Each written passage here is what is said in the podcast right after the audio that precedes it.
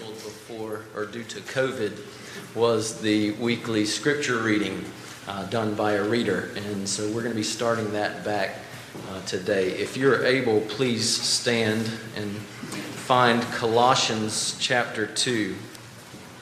In the Pew Bible, that's on page 984.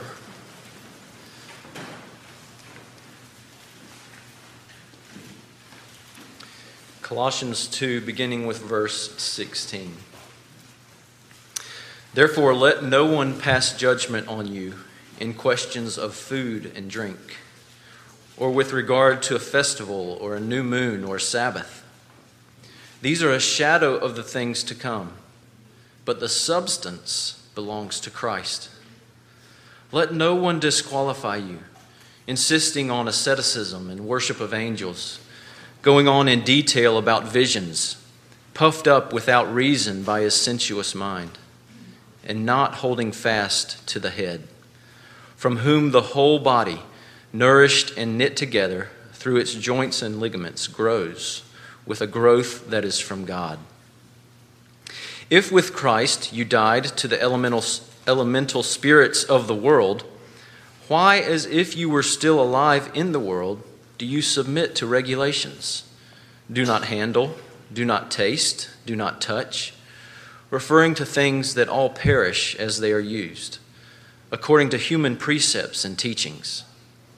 These have indeed an appearance of wisdom in promoting self made religion and asceticism and severity to the body, but they are of no value in stopping the indulgence of the flesh. If then, you have been raised with Christ. Seek the things that are above, where Christ is, seated at the right hand of God. Set your minds on things that are above, not on things that are on earth. For you have died, and your life is hidden with Christ in God. When Christ, who is your life, appears, then you also will appear with him in glory. This is the word of the Lord. You may be seated.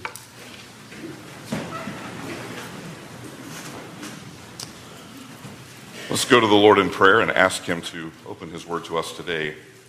Father, we thank you that your word is true, that it is faithful, and we thank you for the promise of the Holy Spirit who is with us today, who can open our hearts and eyes and our minds to the gospel of Jesus Christ and to the word that you have for us today. So be pleased to do that, to transform us, to change us more into the likeness of our Lord Jesus, in whose name we pray. Amen.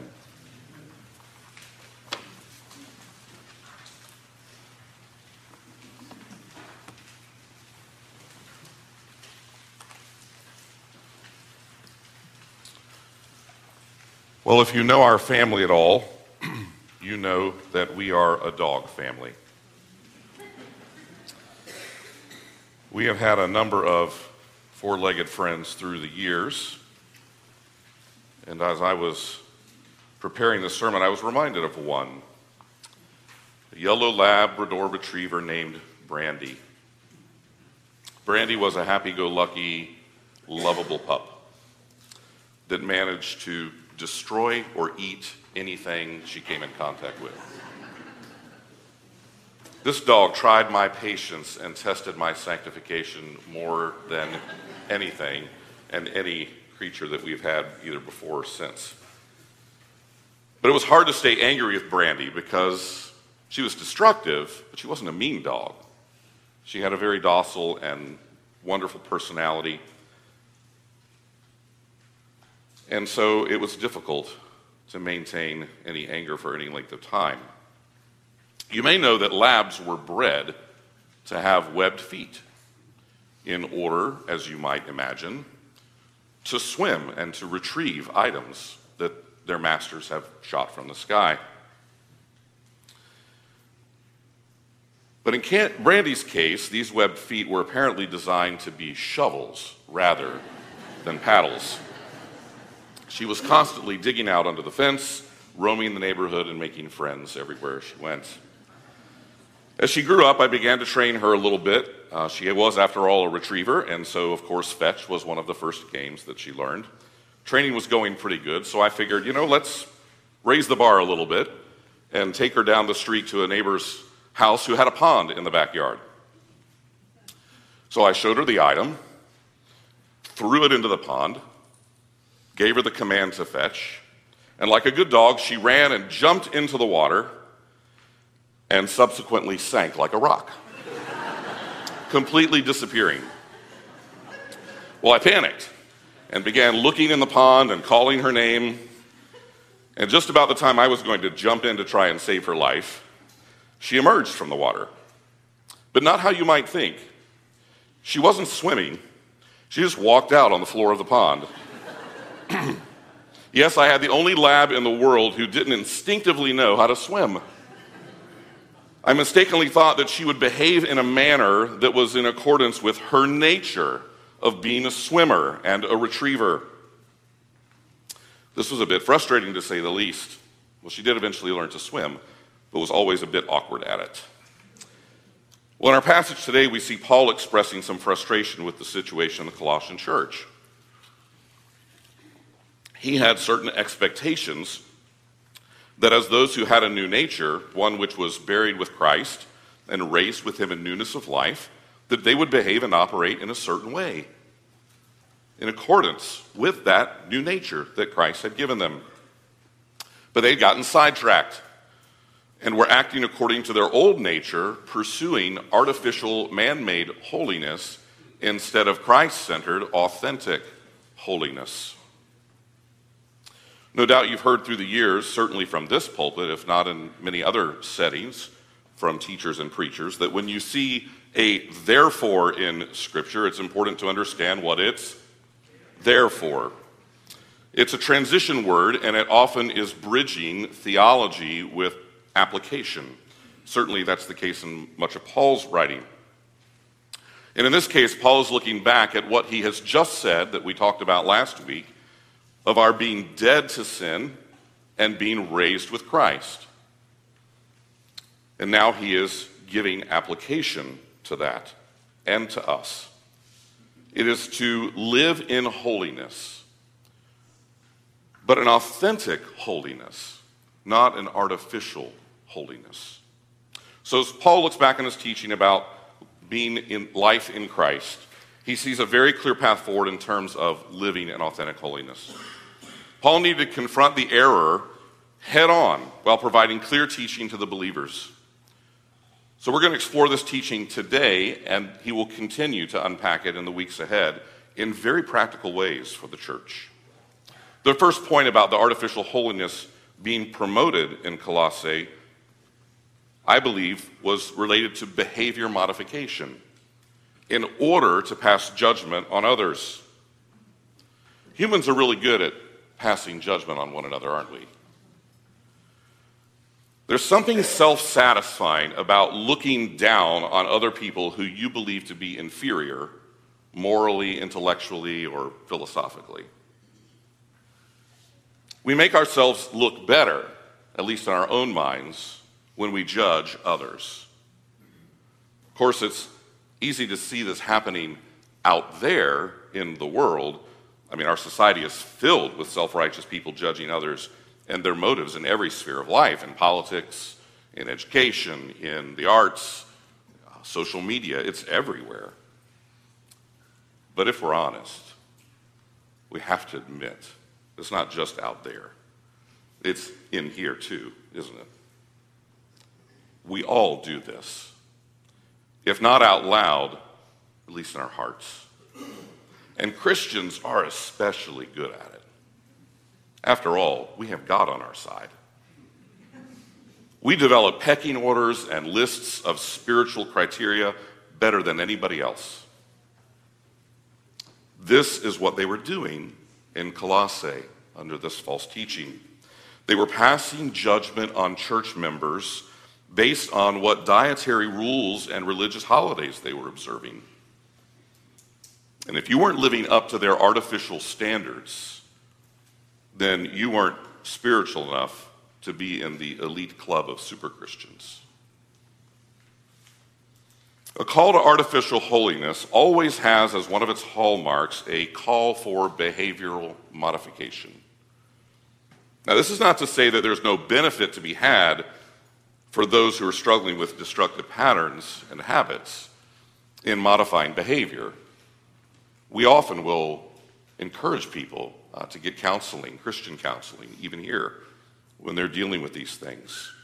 But those things can go as far as they can go, and they could be helpful in preventing someone from doing harm to themselves or others. But Paul is dealing here with our relationship with God and our transformation internally in holiness. To begin and stop that process with earthly rules and boundaries is to miss the entire point of our salvation. We weren't saved to become better behaved citizens of the world. We were saved to become like Jesus, as those who have been raised to new life in Him, destined for His eternal perfect kingdom. The false teachers were saying that if you want to be holy, then don't do these bad things and instead do these spiritual good things.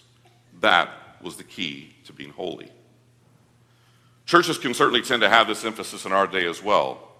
When I was growing up, extra biblical lists of do's and don'ts were very prevalent in the Christian circles that I was involved in. Usually they were called standards.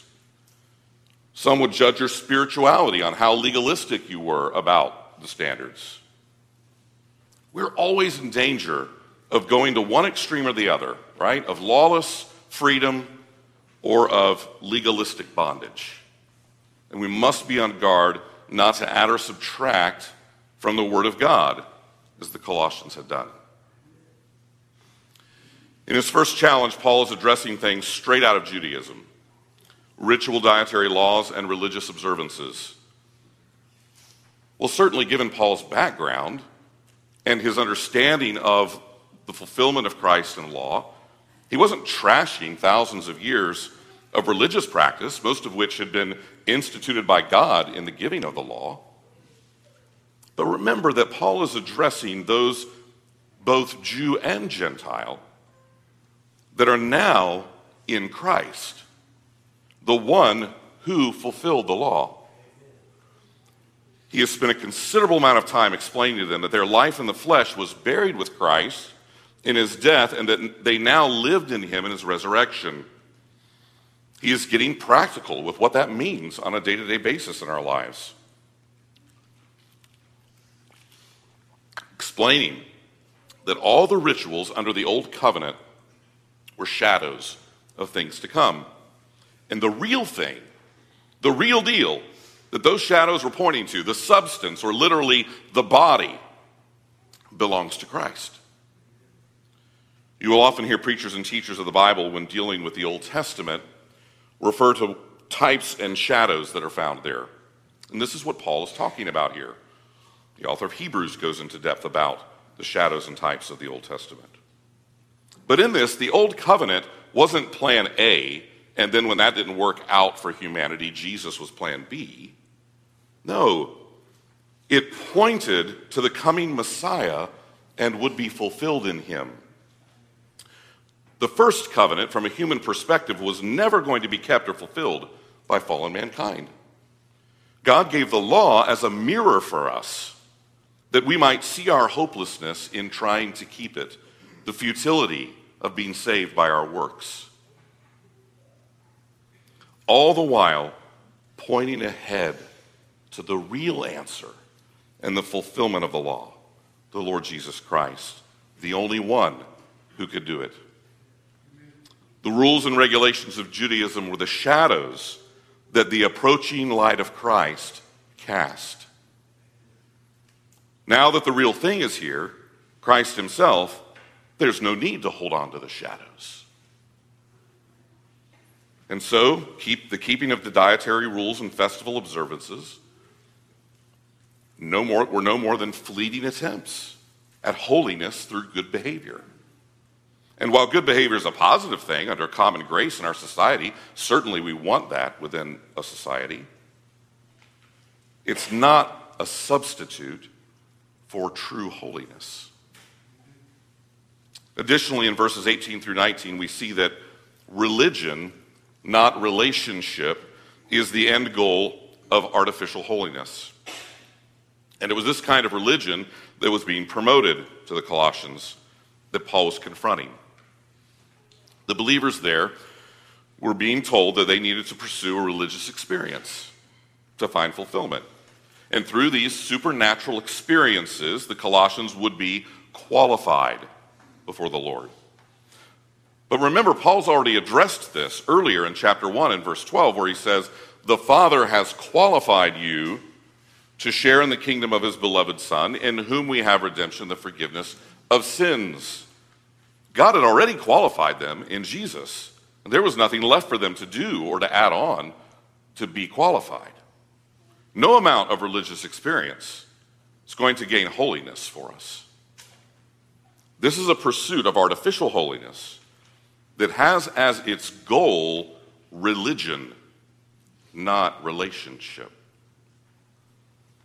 Specifically, the Colossian teachers were insisting on asceticism, it says, and the worship of angels, going on in detail about visions that they were having. The great Christian reformer Martin Luther began his pursuit of God as a monk who was deeply devoted to the aesthetic practices of the monastic life. He believed, like so many, that self denial was the path to holiness. He plunged into prayer, fasting, whipping himself, sleeping in the cold without a blanket. Luther was determined to save himself through these actions and through these works. He once said, If anyone would have gained heaven as a monk, I would have been among them. The irony for Luther was that through these means that where he was seeking to love God and to be loved by God, he found neither. In fact, he only became increasingly terrified of the wrath of God. But during his study of the Bible, he began to see how the gospel taught justification by faith, not by works. We are transformed not by the rules and experiences of religion, but by a relationship with Jesus, by grace through faith alone. The worship of angels that's mentioned here is likely referring to entering in in these visions to the worship of angels in heaven as opposed to worshiping them directly. But in any case, they had clearly set up two classes of believers within the church.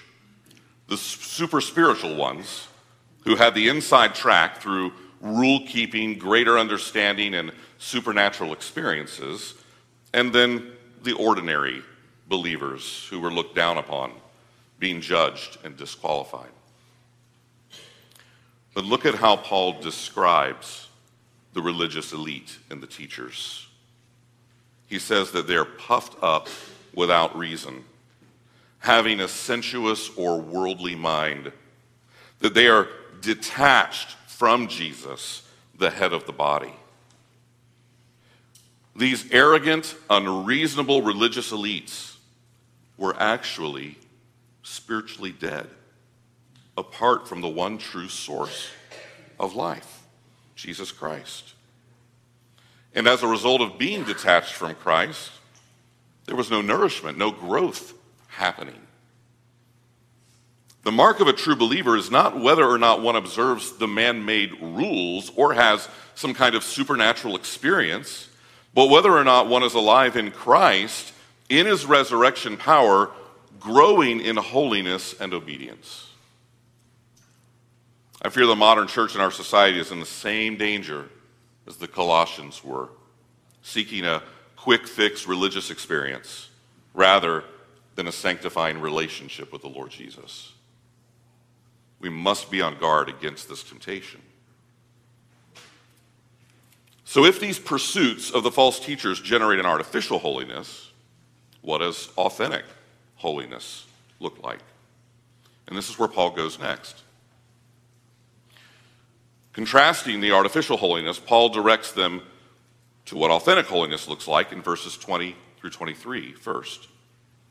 He uses the truths that he expounded on in the previous section. First, that they have died with Christ to the flesh and to the elemental spirits of the world. And then, as we'll see in chapter 3, verse 1, that they are now risen with Christ to newness of life. Authentic holiness involves a total and complete personal transformation, not just behavioral change. In addressing dying and being raised with Christ, Paul uses two if then statements. First, in verse 20, if with Christ you die to the elemental spirits of the world, why, as if you were still alive in the world, do you continue in these earthly rituals? It's not according to your nature, it doesn't make sense. The second argument in verse 1 of chapter 3 is if then you have been raised with Christ, seek and set your minds on things that are above. We're going to look at these in order. So, Paul is a good teacher, teaches by asking them a logical question. If you have died in Christ to the things of the flesh, and if all of the rules and festivals you observe were shadows of what has come now, then what's the point of doing these things? Do not handle, do not taste, do not touch. I mean, they may have an appearance of wisdom in promoting self made religion and asceticism and severity to the body, as Martin Luther was doing, but they are of no value in stopping the indulgence of the flesh. There's no lasting power there. Authentic holiness, unlike artificial holiness, anticipates the eternal, perfect life to come. The realm, which we will see in the next verses, where Christ already is. As a result, it can't be grasped by means that focus on the perishable things of our current situation. By their very nature, the foods we eat the festivals and observances that we have are transient. They're no value of our pursuit in holiness. And in the end, these religious practices don't have the power to transform us and are of no value in stopping the indulgence of the flesh, Paul says. So now look at chapter 3 in verse 1. If then you have been raised with Christ, Seek the things that are above, where Christ is, seated at the right hand of God. Set your minds on things that are above, not on things that are on the earth. Paul reminds them again what he has just taught them in the previous verses. They are already risen with Christ. That's their reality. They don't need to work for that status, as the false teachers were telling them to do. They must simply now, in their resurrection life, allow Christ, through his Spirit, to work itself out in their lives. And in this, they have attained the fullness of what it means to be human. What irony! The world has all of these promises to us of what it means to be human. All the things in which we would find our identity or our meaning in life. Take your pick, there's a large list Commercials prey on this. But God already established what it was to be human at the creation in the garden. Innocence, not guilt, intimate fellowship with God, the ability to love and be loved perfectly, the capacity for goodness and kindness to live in pure objective truth. These are the things that it means to be human in God's plan and perfect world. As He sanctifies us in this life, we reclaim more and more of what it means to be truly human. And when we are complete in Him, we will reach our full potential. That is what it means to be holy for humanity to once again reflect the nature and attributes of God as his perfect and supreme creation. The Lord gives us grace in this. He gives us little glimpses into this in our daily lives when we observe how He is working in others and in our own lives. Those times when we exhibit the fruit of the Spirit that we've been talking about here. And in those times, we get a little glimpse of one another's potential holiness. What we will be entirely one day. Sometimes we think that we have to wait until heaven to reclaim the things that were lost in the fall. But that's not true. Christ came that we might live in the abundance of his grace now. Jesus is working out his holiness in you every day, every hour of every day. Our problem is we do not recognize it and we focus on ourselves, which means we focus on the old sinful man who we've already died to. We must instead focus upon Christ in whom we live.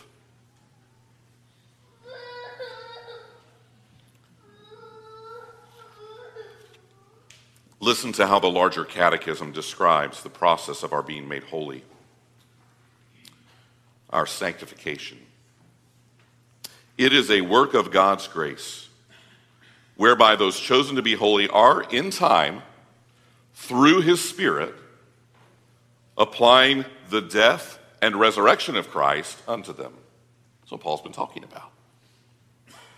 Renewed in their whole man after the image of God, having the seeds of repentance unto life and all other saving graces put into their hearts, and those graces so stirred up, increased, and strengthened, as that they more and more, we more and more, die unto sin and rise unto newness of life. This is what's happening in your life if you're a believer. This is the work that Christ is doing in your life. Paul continues with the practical application of the theology he's taught us and says that we must seek the things that are above, where Jesus already is.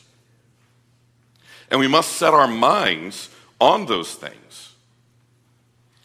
If you're tired of living a defeated life, then you have to set about bringing your mind into accord with where your heart is and the reality of who you are in Christ. This is immensely practical. It gets right down to where we are and where we live every day. In Romans 12, you'll remember these familiar verses where Paul describes all of this as a transformation. It's actually the, the, the, word there in the Greek is where we get the word metamorphosis from. Present your bodies as a living sacrifice, holy and acceptable to God, which is your spiritual worship. Do not be conformed to this world, but be transformed by the renewal of your mind. So, how do we seek the things that are above? How do we set our minds on them? What are they? Well, Paul's going to continue to develop this in the rest of chapter 3 that we'll be looking at in very practical ways in the next few weeks. But there are many places that we could go in the scriptures that instruct us on how to transform our minds towards the things of God. In Philippians 4, Paul gives us a wonderful list. Brothers and sisters, whatever is true, honorable, just, pure, lovely, commendable, if there is any excellence, if there is anything worthy of praise, think about these things what you have learned and received and heard and seen in me. Practice these things, and the God of peace will be with you. If you're frustrated with where your mind is today, and I, I really grappled with this this week, by the way. it's interesting that I was in a place that really needed, where I really needed to hear this message. If you're frustrated with where your mind is today, if it doesn't seem to be resting in a transformed, Christ saturated state of being, then examine what it is that you're filling it up with. You remember the old saying, G I G O? Garbage in, garbage out? I mean, this truth is probably one of the more obvious things for us to understand. But somehow, we bypass it when it comes to our sanctification. We must focus our minds on the revealed Word of God by faithfully reading and studying His Word. We've got to seek the good and beautiful gifts that God has given us in the creation. But I'm afraid that more often than not, we're seeking the ugly, sinful, base things of the world and filling our minds with that more than the things of heaven.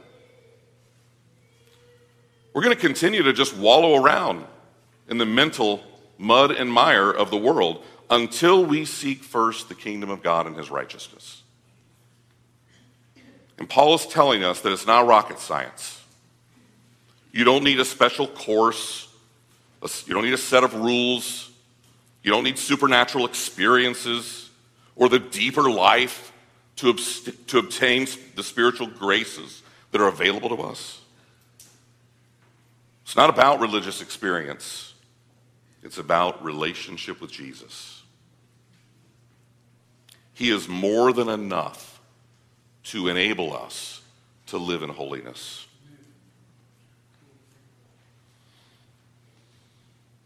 So, how do we get motivated to do it? What's the end game in all of this? Well, as we've already stated, it's a relationship, not religion. But look at how Paul describes that as he finishes out this section in verses 3 and 4. For you have died, and your life is hidden with Christ in God. When Christ, who is your life, appears, then you also will appear with him in glory. Our motivation is that one day Jesus is coming back for us. And while he will return with a body, his glory will no longer be veiled from us. He will shine forth in all his fullness, light, beauty, and perfections for all to see. And Paul says, You also will appear with him in glory. Currently, today, the fullness of your perfect humanity is hidden in Christ, who is at the right hand of the Father at the throne of heaven. But one day soon, you will no longer be hidden. Your glory, which is Christ's glory, will shine forth, reflecting his fullness in you. What we are now is in preparation for what we will be then. Our hope is not merely for the coming of the Lord, our hope is also for the completeness of who we were created to be in him. Listen to how the Apostle John describes it in chapter 3 of his first epistle. Beloved, we are God's children now, and what we will be has not yet appeared. But we know that when he appears, we shall be like him, because we shall see him as he is. And everyone who thus hopes in him purifies himself as he is pure. Why do we seek holiness? Why do we seek things above? Because that's where Jesus is. That's where the lover of your soul is. We follow our affections, don't we? Do you love Jesus? Are you wanting to be near him beside his throne? Then seek the things that are above, where Christ is seated at the right hand of God. Set your minds on things that are above and not on things that are on the earth. So easy to be discouraged, isn't it, in this pursuit of holiness? It often feels like two steps forward and three steps back. But that shouldn't discourage us because it's not about us, it's not up to us. Jesus has told us that our wholeness in Him, our perfection, our completeness, is not a maybe. It is the sure promise of God that He who began a good work in you will bring it to completion at the day of Jesus Christ. Your sanctification is guaranteed. Can you see it? Can you see it in your Christian family and friends? Can you see it in your brothers and sisters in this room? If not, then stop looking at the things of the earth. Look above to Christ and what he's doing in our lives. He has secured it, and he has declared it to be so. Find your encouragement in the eternal promises of God. Be encouraged in him that he is doing a work in your life. He's not finished with you yet. Every hour of every day, you are progressing in holiness, becoming more and more like Jesus. He sees to it through the power of his Spirit. And Jesus is more than enough for us to live in holiness. Let's pray. God, we thank you for your word today. We thank you that it is immensely practical in teaching us, in shaping us, and in spiritually transforming us. Father, help us to seek not to keep the rules and to perform the religion. Help us to seek, first of all, a relationship with you and to seek you where you are, to keep our minds on the things of God, to desire to live holiness. And as we'll see in the coming weeks, to put to death these things that distract us from that. And thank you, Father, that we have the sure promise of your word that you are working in us and that you will complete us, and that the glory of Christ will be fully and completely revealed in us when you return for us. We thank you for this. In Christ's name, amen.